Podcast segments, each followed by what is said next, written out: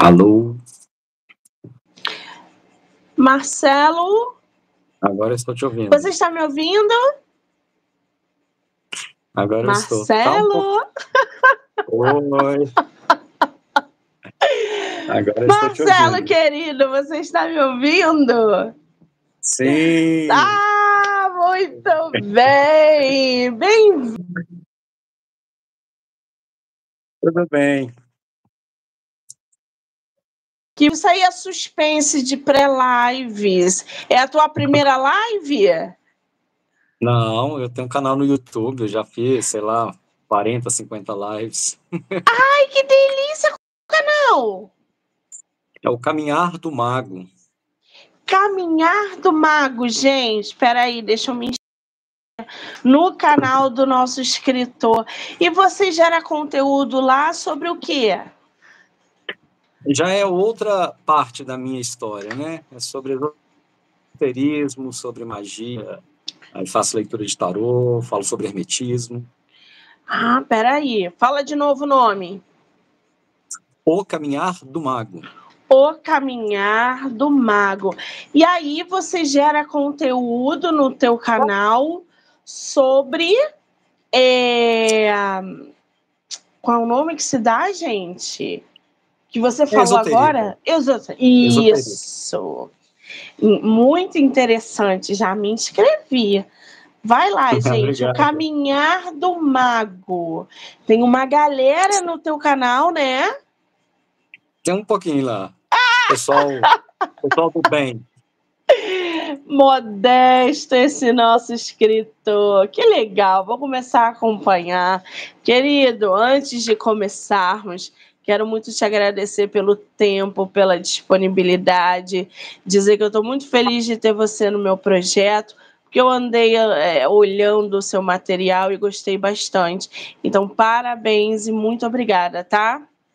Eu que agradeço a oportunidade, o convite e esse carinho seu, pessoa que ilumina, que traz luz e que é apaixonada por literatura. Acho que a gente está no, no lugar certo para poder falar sobre livros, sobre paixões. Hein? Ai, que delícia! Você é de qual lugar do Brasil? Belo Horizonte, Minas. Terra boa, gente. Minas é tudo de bom. Adoro isso aí. O pessoal que está entrando, sejam muito bem-vindos, bem-vindas. Que legal. Você conhece o Rio, Marcelo? Conheço. Conhece? Conheço bastante, conheço. Ah. A Milena Reis, que está aí na live, é uma grande amiga que é lá do Rio, inclusive. Milena, um beijo, Milena. Não te conheço, mas um beijo. Que bom, carioca. Quando vier ao Rio, mande mensagem, tá? Para que a gente possa se conhecer pessoalmente. Vai ser um prazer. Muito bem. Agora, Marcelo, eu estava dando uma olhada aqui no teu livro, cara, e tá um trabalho tão lindo, começando Obrigado. por essa capa que tá que transcende qualquer coisa que a gente possa é, é, imaginar, porque tem uma pegada muito cheia de luz, um negócio espiritual nessa capa. Esse é o teu primeiro livro publicado? Ele ainda não foi publicado, estou no processo de aprovação com algumas editoras. Foi aprovado por uma, mas eu achei que o projeto não se alinhava com o que eu estava procurando no momento. E estamos aí procurando, já está encaminhando algumas coisas interessantes, que eu ainda não posso dizer. Ah, então temos uma obra que ainda será publicada, gente, ou Sim. seja, ainda está no processo de gestação. Então essa capa não é definitiva. Não, essa é um projeto que eu fiz para já começar a fazer uma, um marketing, né? Antes mesmo do livro já estar aí em, em lojas ou na Amazon, o que seja. É, dentro do processo de divulgação para instigar as pessoas, conta um pouco da história dos personagens. Então é um, um processo pré divulgação, né, oficial assim, então pode ser que a capa mude, provavelmente deve mudar, né, a editora que escolhe. Ah, mas só essa capa tá bem bonita, essa de, de é, que ainda não sabe se vai, se fica, é uma boa pedida, até porque combina muito com o cenário que você traz na história, né? Sim, é, são montanhas de Minas aí, né, com uma plantação de café, que é onde a história se passa, numa fazenda no interior de Minas, é, na década de 80, né, não, não é no tempo atual. E tem o personagem principal caminhando em direção à luz e tem um, vulto de um espírito olhando para ele no cantinho, se você reparar, é o corpo de uma mulher que é a mãe dele. Eu posso mostrar pro pessoal essa capa? Pode, pode sim, pode sim. Peraí, gente, que eu vou mostrar aqui para vocês. Flores astrais. Eu acho que vai dar bastante iluminação. Aí, ó. Aqui, ó, é o vulto, tá vendo? Como se fosse o espírito dela essa paisagem mineira no fundo e o nosso protagonista andando nesse caminho de terra rodeado. Ai, gente, essa capa tá linda. Eu adorei essa capa. Traz. E esse céu aqui também estrelado, tá tudo lindo. Essa capa foi você que projetou ou não? Perdão, fa falhou. Essa capa foi você que projetou? Eu projetei, eu fiz, na verdade, uma composição de várias imagens, que eu também trabalho com a parte de design, né? E aí eu fui colocando esses vários elementos, alguns desenhados em inteligência artificial, outros eu mesmo que fui é, desenhando através de um tablet, né, numa mesa digitalizadora, e aí fui montando essa composição. Acho que ela caiu. Não, é, o YouTube interrompeu aqui, mas não pode continuar a falar que não para, não. É, e o título, normalmente, assim, quando eu apresento o livro para as pessoas que estão seguindo, pessoas que leram, né, é, todos já imediatamente remetem a algo assim, nossa, mas parece um nome de minissérie da Globo, ou de seriado, ou de novela. mas essa é a intenção porque ele foi construído num, num, ritmo e estrutura de história que tem muito a ver com seriados, né? Eu é, fui bastante influenciado por novelas e seriados da Globo, principalmente Presença de Anitta e do Furacão. Então ele traz é, esse elemento de ritmo de uma história de, de minissérie. É bem um novelão. Ah, um, é, temos então um novelão aí. Mas só para eu entender, esse livro Flores Astrais, ele é o começo de uma série ou ele é volume único? É um volume único. É... Flores Astrais é uma música da banda Secos e Molhados, que era a banda original do Ney Mato Grosso, na década de 70, que foi no período, finalzinho ali da ditadura militar. Né? O livro ele trata também desse período da ditadura militar. Depois a gente vai falar um pouco mais, né? teve uma pesquisa histórica bastante profunda e interessante Posso dar dicas também de onde pesquisar, pessoal que tem interesse de, de escrever um pouco mais sobre isso, que é bem legal. E a música, ela fala, né, na letra, que foi parte da inspiração né, dessa história, é, sobre um grito de resistência, né? Fala assim, é um, um grito de luz vem do infinito, é, e todas as outras coisas. Espera aí que eu vou lembrar de cor, eu tenho que cantar. Um grito de estrelas vem do infinito e um raio de luz repete o grito.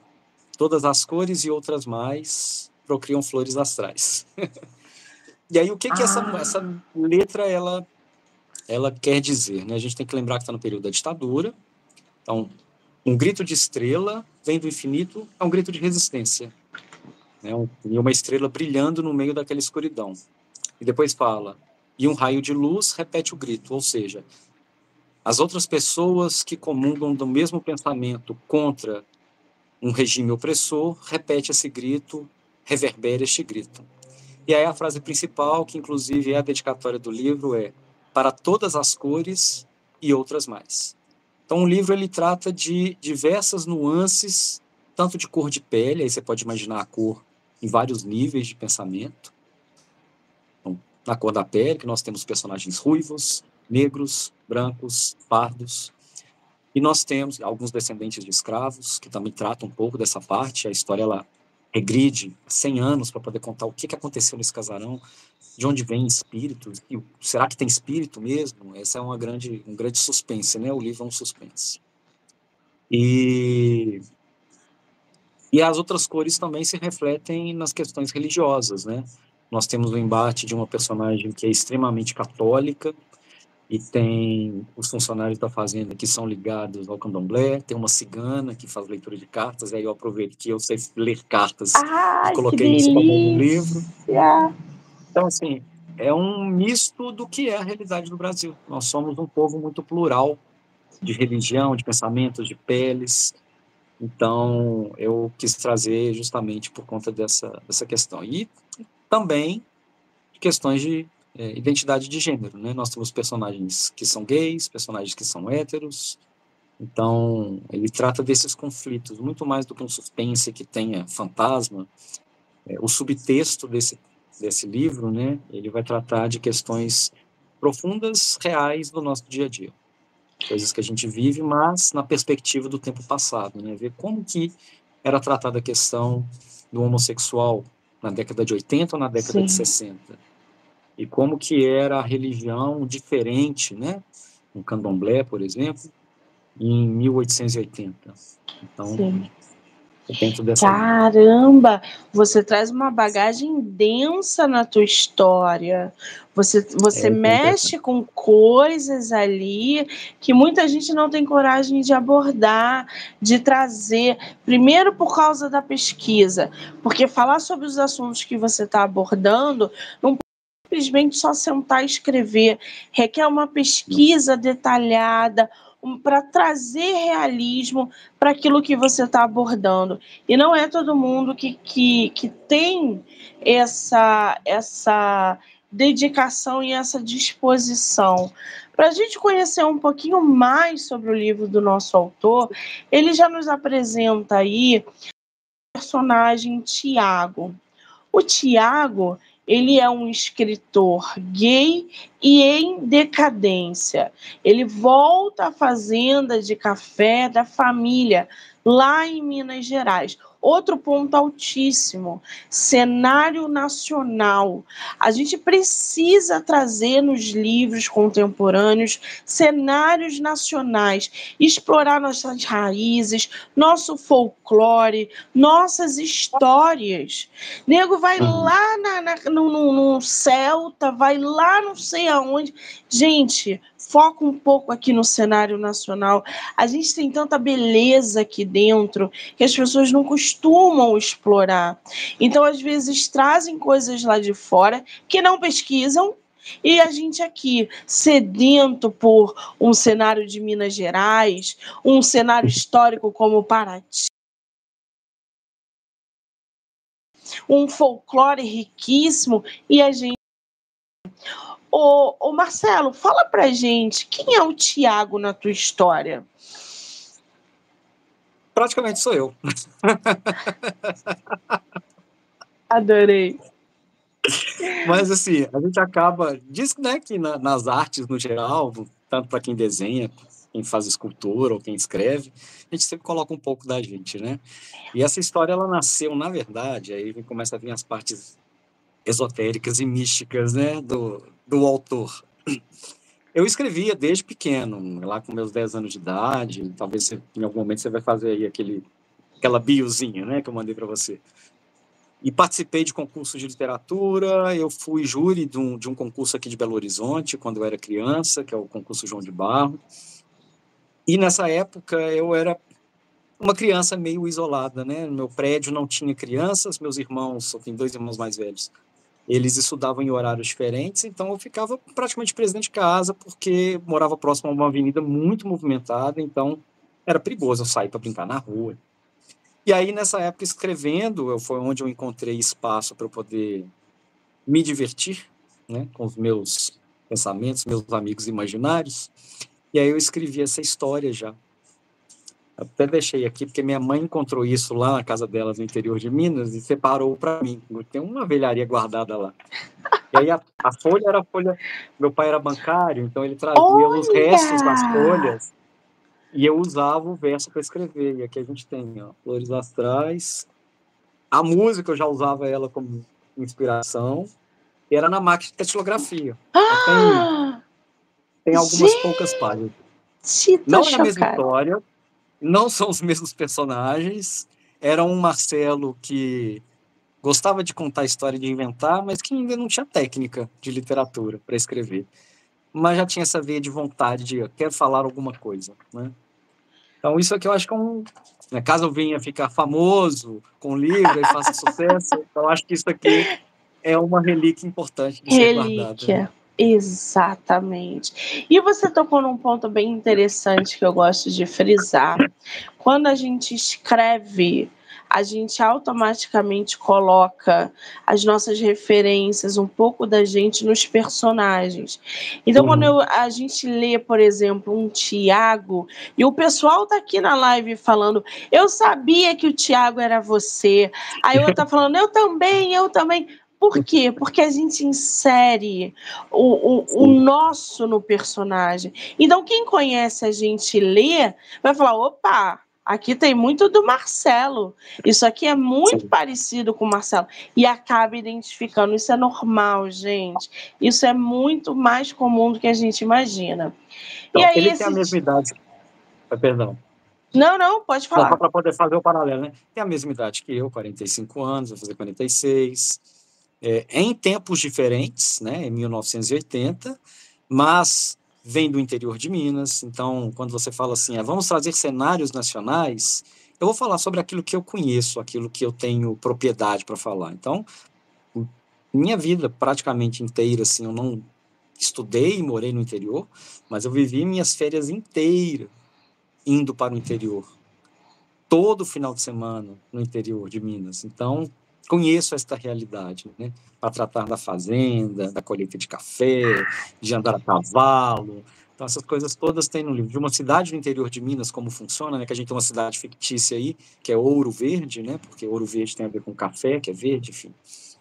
É, então, todas as referências, elas são reais, mas com um verniz ficcional que acaba tocando em alguns aspectos da minha própria história que foram difíceis para poder colocar no papel, mas que não, não é um livro autobiográfico, óbvio, né? É um romance de uma ficção histórica com suspense, mas tem esses elementos que refletem, né, sobre a minha própria história. Muito bem. E aí o Tiago, o Tiago é o protagonista, né? Isso. Você escreveu essa história o quê? Primeira pessoa ou terceira?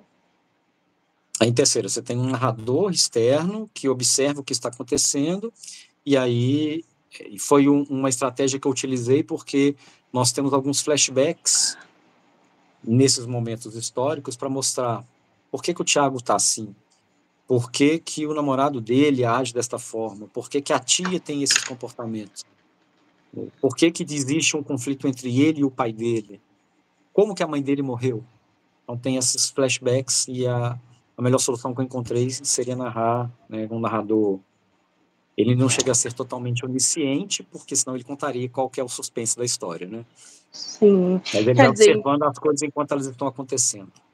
Ah, muito bem. A gente já viu aí que a gente tem alguns conflitos familiares. Aqui, inclusive, quando você fala que o Tiago é um escritor e em decadência, o que, que você quer dizer? Ele está falido? Tá ele, falido. enfim. O, Os livros é não fazem mais sucesso, ele está num dilema pessoal de que o que ele escreve não, ninguém mais gosta de ler.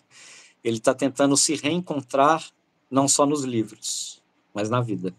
E o retorno para a fazenda é um retorno depois de muitos anos que ele saiu lá escorraçado pelo pai dele, por ele ser gay. E ele volta quando o pai morre. Ele volta para o enterro do pai, né, como você leu aí. E aí é um momento que ele vai ter que recuperar várias memórias, várias raízes, coisas que ele talvez não quisesse mais mexer. E ele está em decadência porque ele se tornou um escritor famoso na época da ditadura, porque ele foi um grito de resistência naquele período. Ah, então, gente, o negócio é muito mais embaixo do que eu pensava. Primeiro, você, você explora essa relação é, conflituosa entre pai e filho pela aceitação do Tiago ser gay. E parece que o pai não aceita essa situação e etc. E culmina aí nessa, nesse retorno dele quando o pai morre. Só que ele tem um papel fundamental na ditadura através da arte, aonde uhum. ele usa a escrita para dar esse grito de liberdade. A gente está falando de ditadura, onde é, é gay, onde é, feministas, artistas eram censurados, eram mortos. Como é que você colocou isso tudo na tua história para trazer mais carga emocional nessa volta do Tiago é, é para a Fazenda? É, quando ele sai da fazenda, ele sai por volta de 18 anos, com a expectativa do pai de que ele iria cursar direito. Mas ele consegue um emprego num jornal, e através do jornal ele desenvolve amor pela escrita. Ele mente para o pai, não faz direito, ele faz letras, e começa a escrever um livro. Ele tem apoio do, do chefe dele, no editor da, do jornal que está envolvido num grupo de resistência e envolve o Tiago nessa questão toda. E ele passa por todo o período ali, um pouco antes da ditadura, né, com o suicídio do Getúlio, é, quando o Juscelino assume a presidência por um tempo, depois de Jânio Quadros, até que a gente tem o golpe, de, o golpe militar. E durante esse período também o Tiago. Aí eu vou começar a dar spoiler, né? Não tem spoiler. Deixa eu abrir um parênteses aqui antes de você dar um spoiler. Você falou do suicídio de Getúlio. Você que é, é, se vier ao Rio, alguém que estiver assistindo e não conhece vier ao Rio, aqui no Rio a gente tem o Palácio do Catete, aonde o Getúlio se matou. E eu tive lá um podcast e foi incrível poder estar no mesmo quarto, ver a arma que ele se matou, a blusa dele furada. É, é uma atmosfera muito pesada, mas uhum. o catete, o palácio do catete em si é lindo e esse quarto aonde ele se matou também tem muita história. Então quem quiser assistir tá aí no podcast ou quem vier aqui no Rio, é, visite o Palácio do Catete para conhecer um pouco mais de perto onde Getúlio se matou. Desculpa, de Marcelo. Falou de suicídio, tem também um suicídio na história que é o que move toda a dor do Tiago, que a mãe dele suicida. Esse é o primeiro, é o prólogo do livro, é, e é onde surge todo esse mistério, né, esse suspense dos fantasmas, porque ela suicida que ela está sendo é, esqueci o termo, mas ela está sendo sugada por espíritos que ela vê na casa, que estão a perseguindo, que estão demoniando a cabeça dela, ela começa a sendo vampirizada. Vampirizada, e aí ela não, não dá conta e acaba suicidando. Mas aí tem todo o rolê de o que, que aconteceu, como que isso, né, de onde que surgiram esses espíritos, que já vem de um tempo nessa fazenda, tem um mistério atrás da, da fazenda. Não é um livro espírita, tá? Antes que Coloca um livro de suspense com ficção histórica. É uma casa que está assombrada por esses fantasmas na mente da mãe do Tiago. E o Tiago sofre muito com isso, porque foi muito jovem quando ela suicidou. Ele tinha por volta de 16 anos, que logo depois ele saiu da fazenda. É, um grande amor da vida dele no passado, quando adolescente que ele se envolveu, também some. E ele se culpa por conta da morte da mãe, porque ele acredita que ela tenha se matado por ele ser gay. Hum, entendi. Qual é o nome do pai dele? Franco. E o nome da mãe? Serena. Serena, pois é. A gente tem um tema que é muito sensível, que é o suicídio. A Serena, é, você falou que não aborda ali o, o kardecismo ou qualquer tipo de. Mas você traz essa pegada de, de, de espíritos que estão rondando essa fazenda. Essa, essa fazenda, você colocou a história dessa fazenda na tua história? Ela era uma Sim. fazenda de escravos? Como é que era essa história? Porque para ter essa pegada é, é, cheia de fantasmas que vem da mãe, tem que ter uma raiz ali. Sim. É, é uma fazenda que é de descendentes de, é, da França, parte da família descendente da França, é, que conhece um rapaz aqui no Brasil, que já era de uma família abastada e acabam se casando e constroem essa fazenda, e isso é quase no final do, da, da escravidão no Brasil. E aí nós temos quatro gerações, na verdade, da família. Eu revisito essas quatro gerações, é, com maior destaque para os personagens que estão no entorno do Tiago, mas é importante dar uma pincelada na avó, na bisavó, para a gente entender o contexto, né?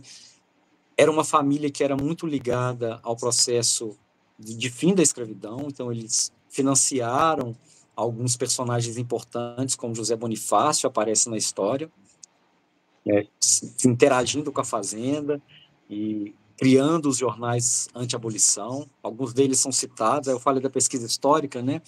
A Biblioteca Nacional, online, a gente consegue pesquisar todos esses jornais por período. É assim, é incrível. Você vê um português antigo, tinha alguns jornais de fofoca, que é, é hilário de ler também na época. É, e aí eu faço né, essa passada rápida nesse período para a gente poder entender, como se fosse um flashback mesmo, rápido. Entender como que essa família se comportou em relação à escravidão, que foi positivo, mas algumas pessoas da família, e aí vem uma discussão importante né, que eu trago, que existem pessoas que já nascem naturalmente ruins. O meio favorece? Favorece. Mas tem gente que já é amarga de natureza, tem gente que já tem um pensamento maldoso de natureza, e é difícil de isso ser alterado, né? E uma das personagens, talvez a grande vilã, né, antagonista do Tiago, aí, onde que ele vai ter o principal conflito, é com esta tia, né, a tia Augusta, que é uma pessoa extremamente religiosa, preconceituosa, racista, tudo que pode ter de ruim uma pessoa está nela. E ela é a que causa as grandes as grandes, os grandes embates né, com todo mundo. Mas por ser a matriarca, a principal, né, a pessoa mais velha, praticamente dona de tudo, as pessoas acabam se calando e o Tiago é aquele, de novo, o grito de resistência, né, o raio de luz que repete o grito para todas as cores e outras mais. Muito bem, a gente já tem aí uma grande vilã né? Que é essa tia Augusta que representa toda essa parte retrógrada que a gente é, tenta é, é, aniquilar, porque a gente quer seguir e progredir, mas devido a questões religiosas, políticas, de uma época que já era muito difícil, né? Então você uhum. imagina, tia Augusta já vindo de uma época mais difícil ainda, realmente é complicado mudar a mentalidade de uma personagem assim. E quando você fala é, não só dessa tia Augusta, mas a, a os outros familiares, né? O pai enterrado, a mãe se suicidou, uma, uma fazenda que tem uma atmosfera de, de, de, de fantasma, é assombro. A mãe do Tiago também ronda a fazenda depois da morte? O Tia Augusta passa a ver o fantasma da mãe e o Tiago também em alguns momentos vê. Muito bem. O Frederico está falando aqui. Pergunta tá para ele todo. quem ele se, se espelhou para fazer a tia Augusta. Não pode.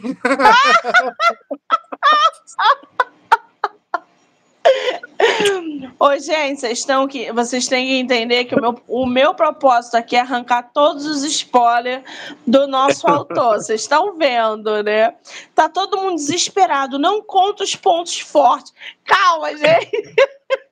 Tem uma Calma. personagem, Monique, é uma personagem que foi talvez assim a mais gostosa de escrever. Que é, a tia Augusta, na verdade, é uma tia-avó. Ela tem 90 anos, mas é lúcida. Sabe? Ela existe. Uma pessoa forte É. E ela tem uma filha de quase 70, que é a Gabriela. Só que essa filha dela cresceu muito presa nas convicções religiosas da tia Augusta. E aí ela foi suprimida de todos os seus desejos. Ela era açoitada. Ela, então ela cresceu assim muito retraída, sabe? E desenvolveu uma personalidade meio particionada. Então ela tem umas bonecas de porcelana desde criança e essas bonecas conversam dentro da cabeça dela. Então tem umas, umas conversas entre as duas. A boneca chama Madalena, como uma pecadora redimida, né? Segundo a tia Augusta. E aí elas ficam conversando e as digressões que elas têm, muito interessante, assim, traz uns insights legais para mim. Você inseriu isso na tua obra? Sim, é a filha da tia Augusta. Ah, que interessante. Não fala da Gabriela. Quem é a Gabriela? Eu quero a Gabriela saber. É essa, né? é essa. A Gabriela é essa, a da, da boneca. Ah, a filha, entendi. Já arrancou todos os spoilers possíveis? Ainda não. não Se eu cutucar, eu mexo, eu consigo mais. Continuando aqui. Ao mesmo tempo, Tiago deverá aprender a cuidar dos negócios, encontrar inspiração para um novo livro e vencer preconceitos para assumir o seu amor. A gente tem um romance aí na história. Quem é? É o Ricardo, que é esse rapaz que era amigo dele na infância, na fazenda, da fazenda vizinha, que é ruivo. Então, de novo, as, todas as cores aí. E eles são separados quando são pegos descobrindo-se à medida que se amadurecem. Temos uma ruptura aí e eles se reencontram, isso. é isso? Isso. Muito bem, temos um romance. Eu vou ficar mais quieto porque eu tô começando a dar spoiler demais.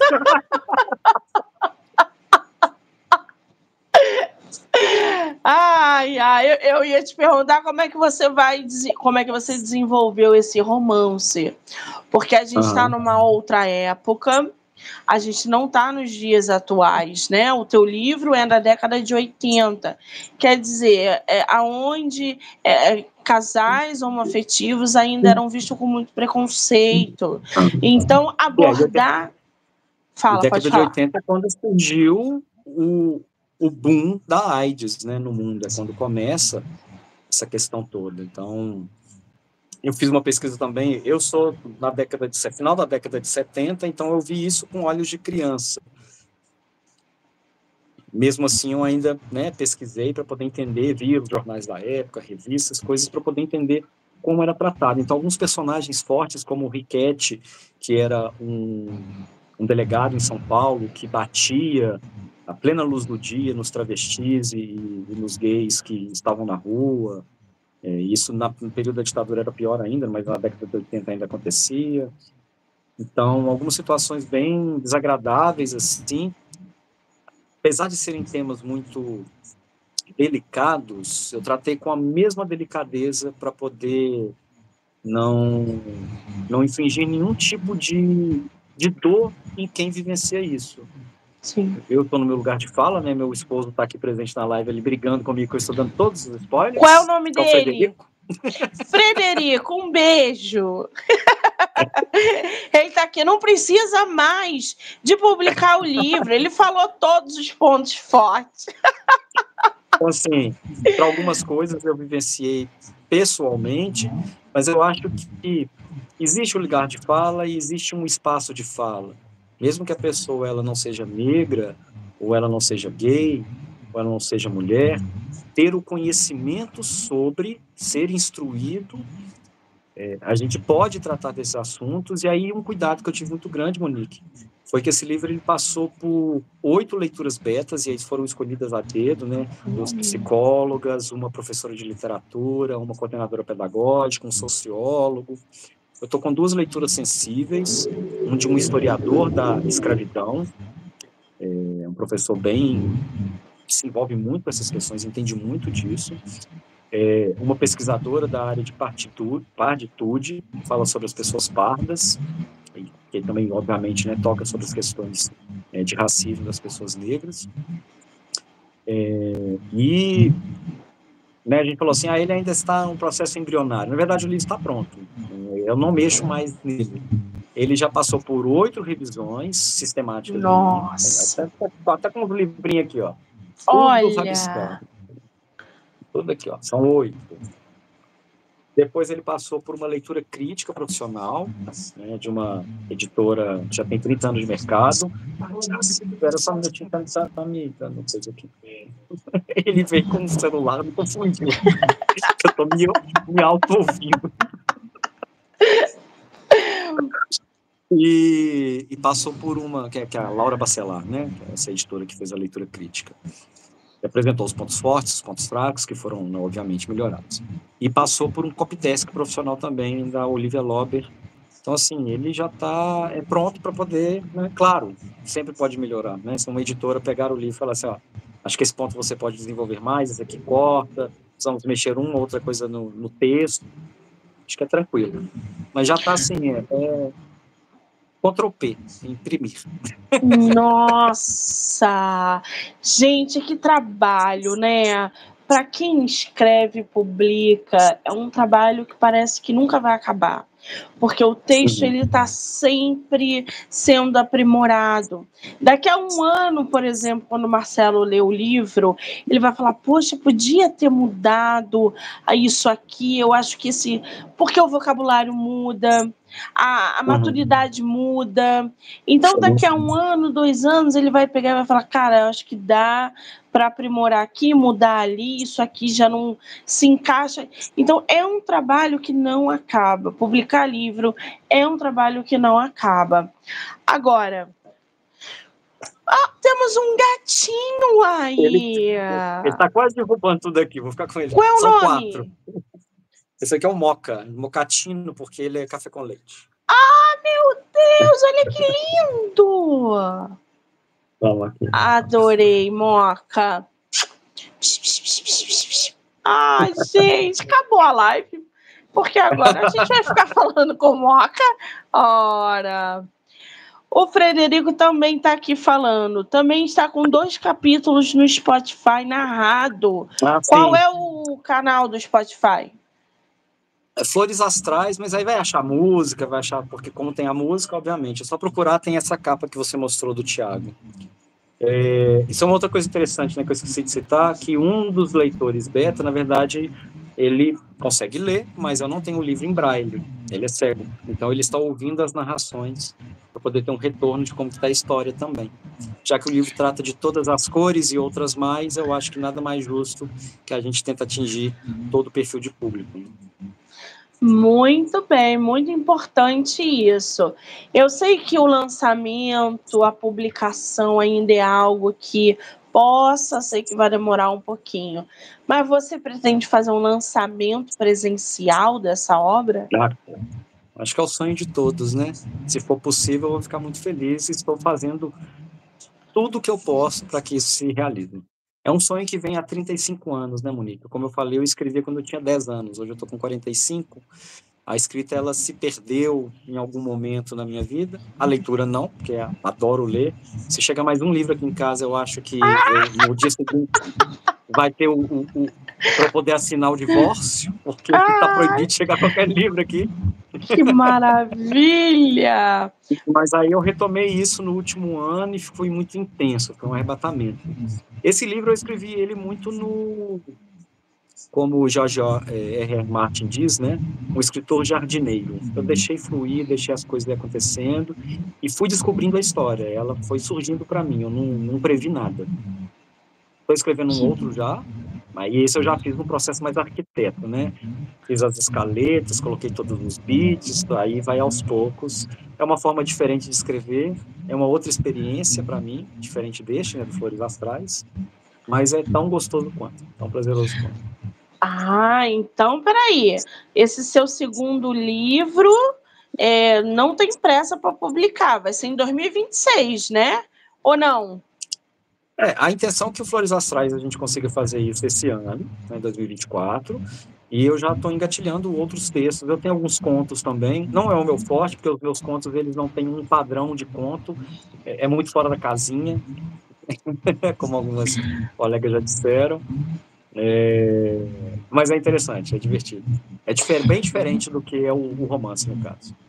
Você falou aí que você é um leitor e livros chegam para você constantemente.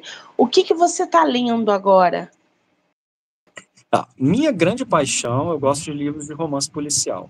Então, se a gente for pegar aí Arthur Conan Doyle e Agatha Christie, já devorei todos.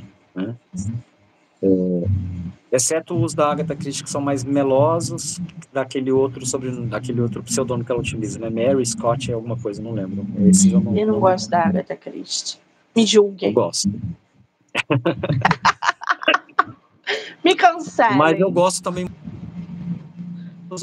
então, assim, no geral, eu gosto muito do Byung-Chul Han, Zygmunt Bauman, é, Bertrand Russell, é, e os clássicos, né? Eu agora estou relendo a Poética de Aristóteles, que é sempre bom a gente revisitar, né? O Nossa, primeiro livro sobre sobre literatura, né? Como escrever, tem, tem muitas coisas importantes que até hoje a gente utiliza, né? Um livro foi escrito, sei lá, 400 anos antes de, de Cristo, então quase 2.500 anos, todas as histórias ainda mantêm um padrão de estrutura que ele pensou lá atrás. É. Deve ter alguma coisa aí, né?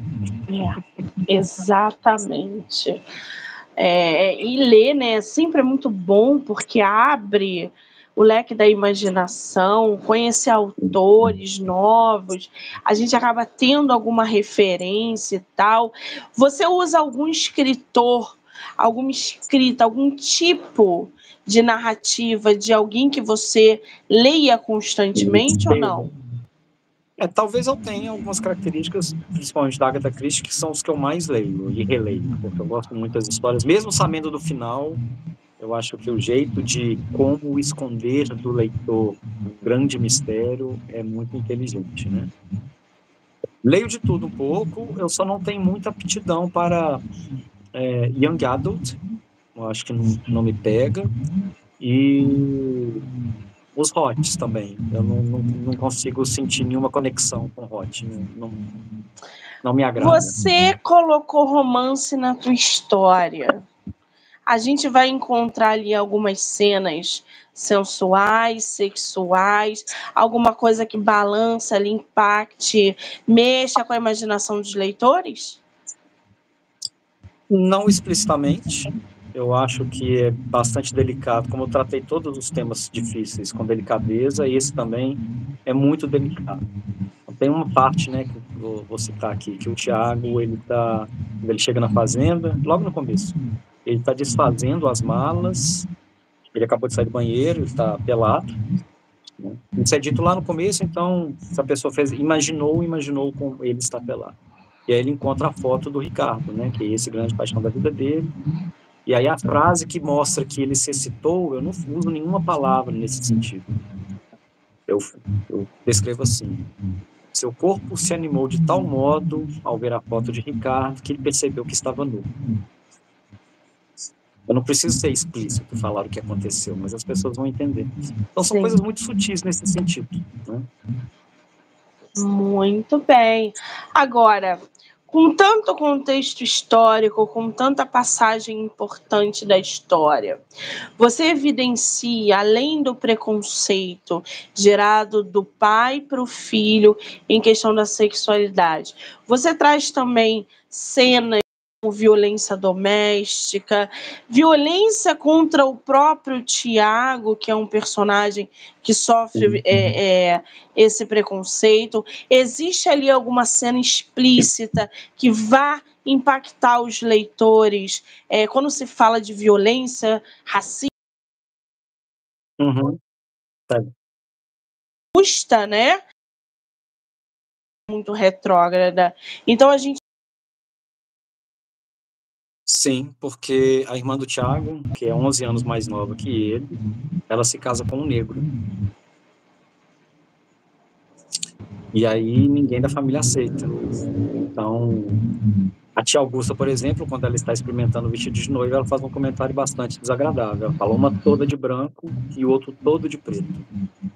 Então ela solta algumas coisas assim que são muito desagradáveis. Mas o livro depois faz algumas correções importantes, até das próprias falas do Tiago, que isso acontece com muitas pessoas quando a gente é criado dentro de uma estrutura eurocêntrica, branca, e a gente não percebe que a gente está enraizando preconceitos, né, o racismo estrutural, que o Tiago também possui, e com o tempo ele vai percebendo que ele precisa mudar alguns comportamentos também. Ele não é racista, mas ele, às vezes, pode ter um comportamento racista, e aí esse personagem negro, que é o cunhado dele, dá alguns toques para ele, ele fica mais esperto.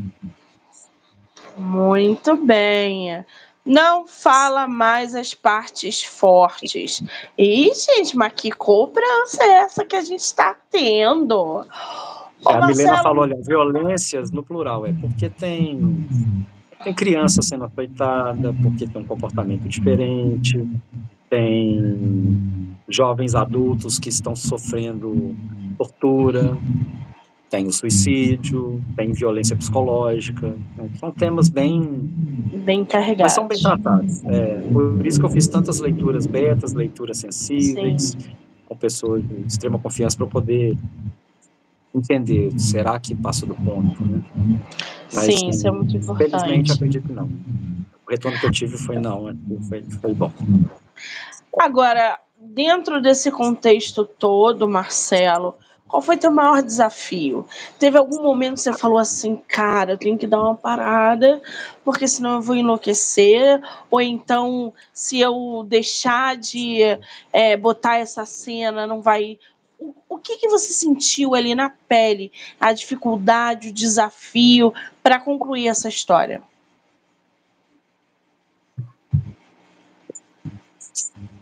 Eu acho que falar dos momentos que. Quando eu percebi que o Thiago era eu, eu acho que esse foi um grande, um grande desafio. Porque, como eu falei, é um livro que foi escrito de modo jardineiro, né? Então, eu acho que o meu subconsciente que me guiou nesse processo. E aí, quando eu percebi que o Tiago era eu e que aquelas coisas que ele estava vivenciando eram as minhas coisas, é, e eu acredito que as pessoas, né, os leitores beta me falaram isso que eles choraram em alguns momentos. E aí, puxando um pouco dessa questão do esoterismo, que eu acredito, foram os momentos que eu chorei escrevendo. Então, eu acho que eu passei um pouco dessa energia e desse sentimento no que está sendo contado e como está sendo contado. Então, esses foram momentos difíceis que eu tive que parar de escrever. Falei assim: não dou conta de voltar, não, tem que deixa eu respirar aqui. E foram, foram difíceis mesmo. É porque de vez em quando mexer nas dores, nas lembranças, em coisas. Às vezes tem coisas que a gente não quer mexer, mas a escrita, por ser uma forma de energia, acaba trazendo à tona coisas que a gente guarda ou que a gente quer esquecer. Eu sei porque todos os livros que eu publiquei é, foram coisas que eu joguei para fora e que eu não queria mexer nunca e através da escrita eu mexi e quando eu terminei de escrever o livro, parecia que eu tinha tirado 100 quilos, 200 quilos ou uma tonelada dos meus ombros. E eu falei assim, cara, foi a melhor coisa que eu fiz na vida. Mexer em todas essas dores, essas feridas, uhum. essas lágrimas e colocar para fora. E você é... fez de forma consciente isso ou também foi um processo que você, peraí, eu estou falando disso, mas isso sou eu? É engraçado porque quando a gente senta para escrever, a gente perde o controle do que a gente vai produzindo, porque não é mais a gente. Porque os personagens se materializam e a gente passa a ser a ferramenta e não a, a, o dono da história. Então, quando eles sopram, olha, eu sou assim, eu sou assado, porque eu venho de você.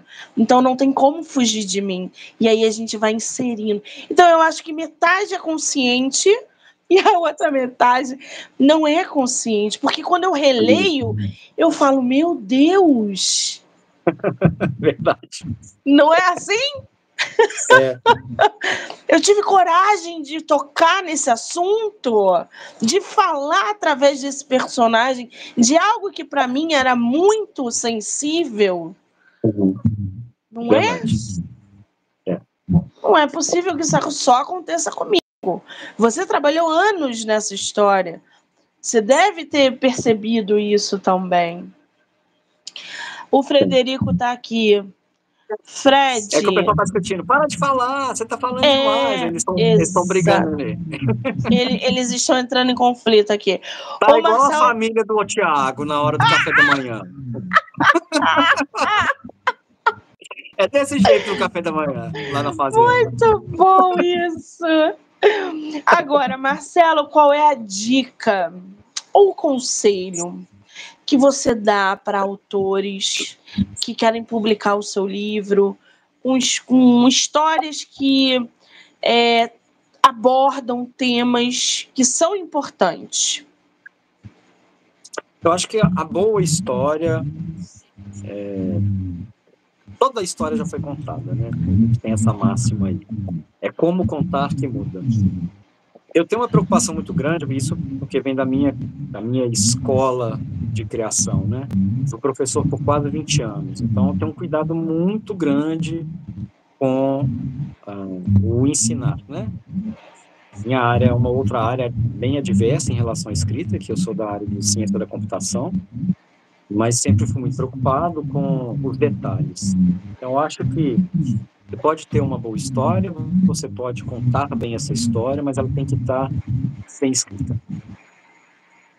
Então, tudo que você puder estudar de como escrever bem, a pontuação atrapalha, repetição de palavras atrapalha, ritmos monótonos não atrapalham, você afasta o leitor.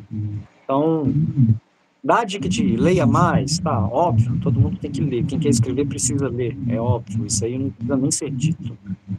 Mas na hora de escrever, é, tenha um cuidado com essa parte, né? Porque esta é a ferramenta de escrita, é através dela que você vai chegar às pessoas. Então é importante. Isso não quer dizer que eu escrevo maravilhosamente bem, mas eu tenho este cuidado para que seja pelo menos minimamente lido, que as pessoas possam gostar, se emocionar. Então eu vou afastar a pessoa, eu quero que ela leia, eu não quero que ela vá embora. Né? Então tem que fazer pelo menos, sim, o máximo que eu puder fazer para que fique bem feito. E eu não sei se é o melhor, provavelmente não, mas eu vou fazer. Muito bem. Eu vi aqui que você foi, você falou que é, foi professor, né? Você foi professor e coordenador de curso na PUC Minas por 16 anos e publicou vários artigos científicos. Foi inclusive jurado do concurso de literatura João de Barro em Belo Horizonte. Além disso, como a gente mencionou no início, você também tem um canal no YouTube com mais de 30 mil seguidores. O cara é um fenômeno aonde ele fala de espiritualidade e jogo tarô. Ele trabalhou na produção de jogos, tanto digitais. Ah, é aí que é bom. Você está vendo que a gente está nesse mercado louco editorial, aonde os e-books, né, os livros digitais estão bombando no mercado. E o teu livro ainda vai chegar na versão física. Como é que você vê essa relação do livro físico com digital para alcançar público? Você acha que o físico ainda tem lugar no mercado? O que você pensa em relação a isso? Tem, total. Eu acho que o, o perfil do leitor brasileiro é bem diferente, acho que no restante do mundo. Assim. Né? Acho que isso é natural, é histórico também, em relação com todo o processo de investimentos em cultura, da nossa educação, como ela é construída. Então, o livro físico ele não, não, não perde espaço, até porque a gente já tem muitos anos que nós temos aí leitores digitais, eu acho que são públicos diferentes. Quem lê no digital é diferente de quem lê no papel. estou me pegando eu como base, tá? Não tem nenhuma pesquisa que eu, eu olhei, e do que eu escuto, né? De cursos de carreira literária, de escrita criativa, etc. Isso não impede que um, né, um leitor digital vá ler o livro físico e vice-versa, né? Isso até facilita a vida, né? Eu mesmo, eu prefiro muito mais ler no papel, mas quando eu viajo para algum lugar, não dá para sair carregando quatro, cinco livros, né? Então, coloca aqui no celular mesmo, pronto, um tablet e vai. Se vira. Né? Se pegar calhamaços assim, impossível você viajar com eles.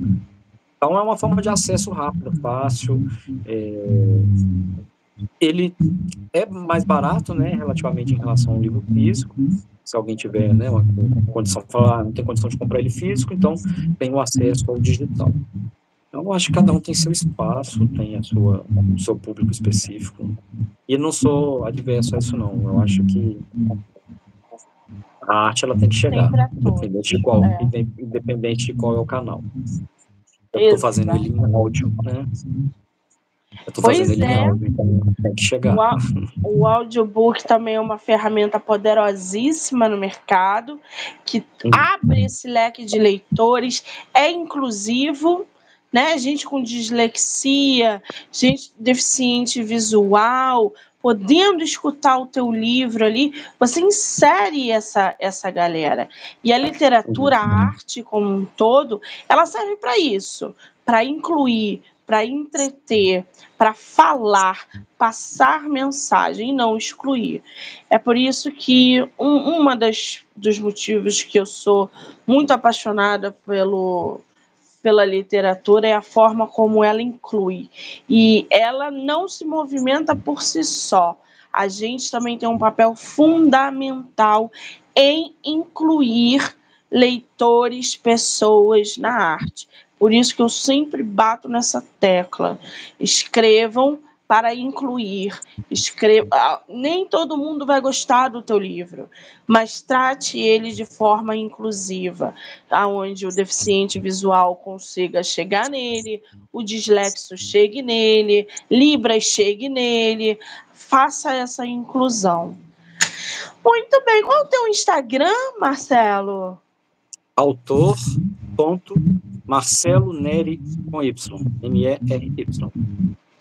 Vou marcar o autor lá no canal do lá no Instagram, Monique MM18.